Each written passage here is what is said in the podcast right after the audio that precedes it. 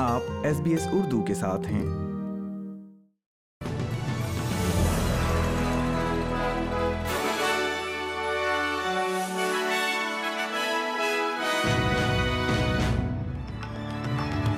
السلام علیکم، آپ سن رہے ہیں ایس بی ایس اردو اور میں ہوں افنان ملک، آج کی تازہ ترین خبروں کے ساتھ۔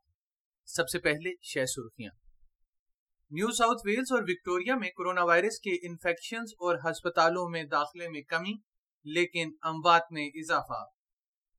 نیٹو کا کہنا ہے کہ اتحاد روس یوکرین کے بحران کے پرامن حل کے لیے کام کر رہا ہے۔ اور کھیل کی خبروں میں آسٹریلین اوپن کے آج فائنل میں ایش بارڈی امریکی ڈینیل کولنز سے کھیلیں گی۔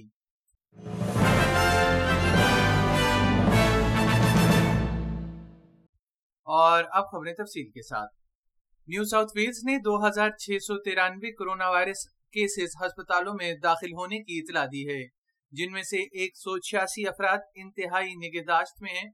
کل یعنی جمعے کے روز وائرس کے ساتھ ہسپتال میں داخل ہونے والے 2737 افراد اور انتہائی نگہداشت کے 190 افراد سے یہ تعداد کم ہے۔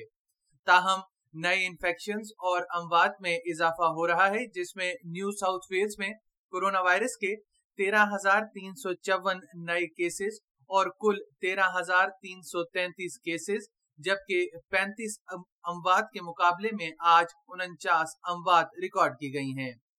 وکٹوریا نے آج 953 کرونا وائرس کیسز ہسپتالوں میں داخل ہونے کی اطلاع دی ہے، جبکہ انتہائی نگہداشت میں 114 مریض داخل ہیں۔ جبکہ وکٹوریا میں کل کرونا وائرس کے ساتھ ہسپتال میں داخل ہونے والوں کی تعداد 988 تھی، جبکہ 114 افراد کل انتہائی نگہداشت میں داخل تھے۔ ریاست وکٹوریا میں کل 12,755 انفیکشن جبکہ 37 اموات ریکارڈ کی گئی تھیں، اور آج 12,250 نئے انفیکشنز جبکہ 39 اموات کی اطلاع دی گئی ہے۔ دریں اثنا 80 لاکھ سے زائد ریپڈ اینٹیجن ٹیسٹ 3,000 سے زائد نیو ساؤتھ ویلز اسکولوں میں پہلی مدت کے آغاز سے پہلے تقسیم کیے جا چکے ہیں۔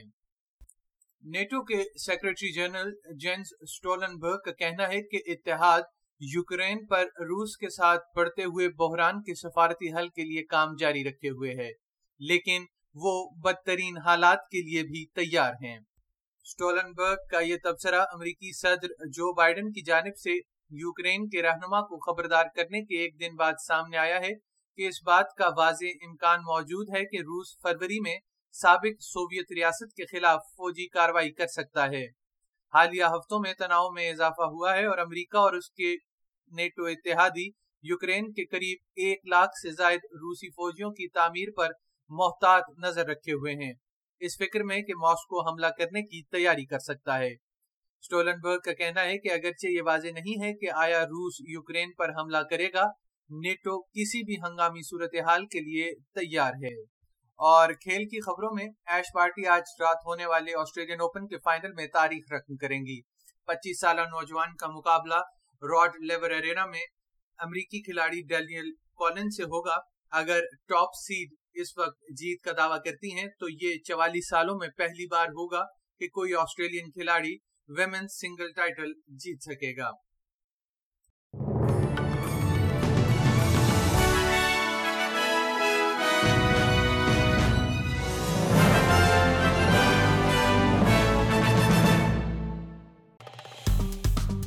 لائک کیجیے، شیئر کیجیے، تبصرہ کیجیے، فیس بک پر SBS اردو فالو کیجیے۔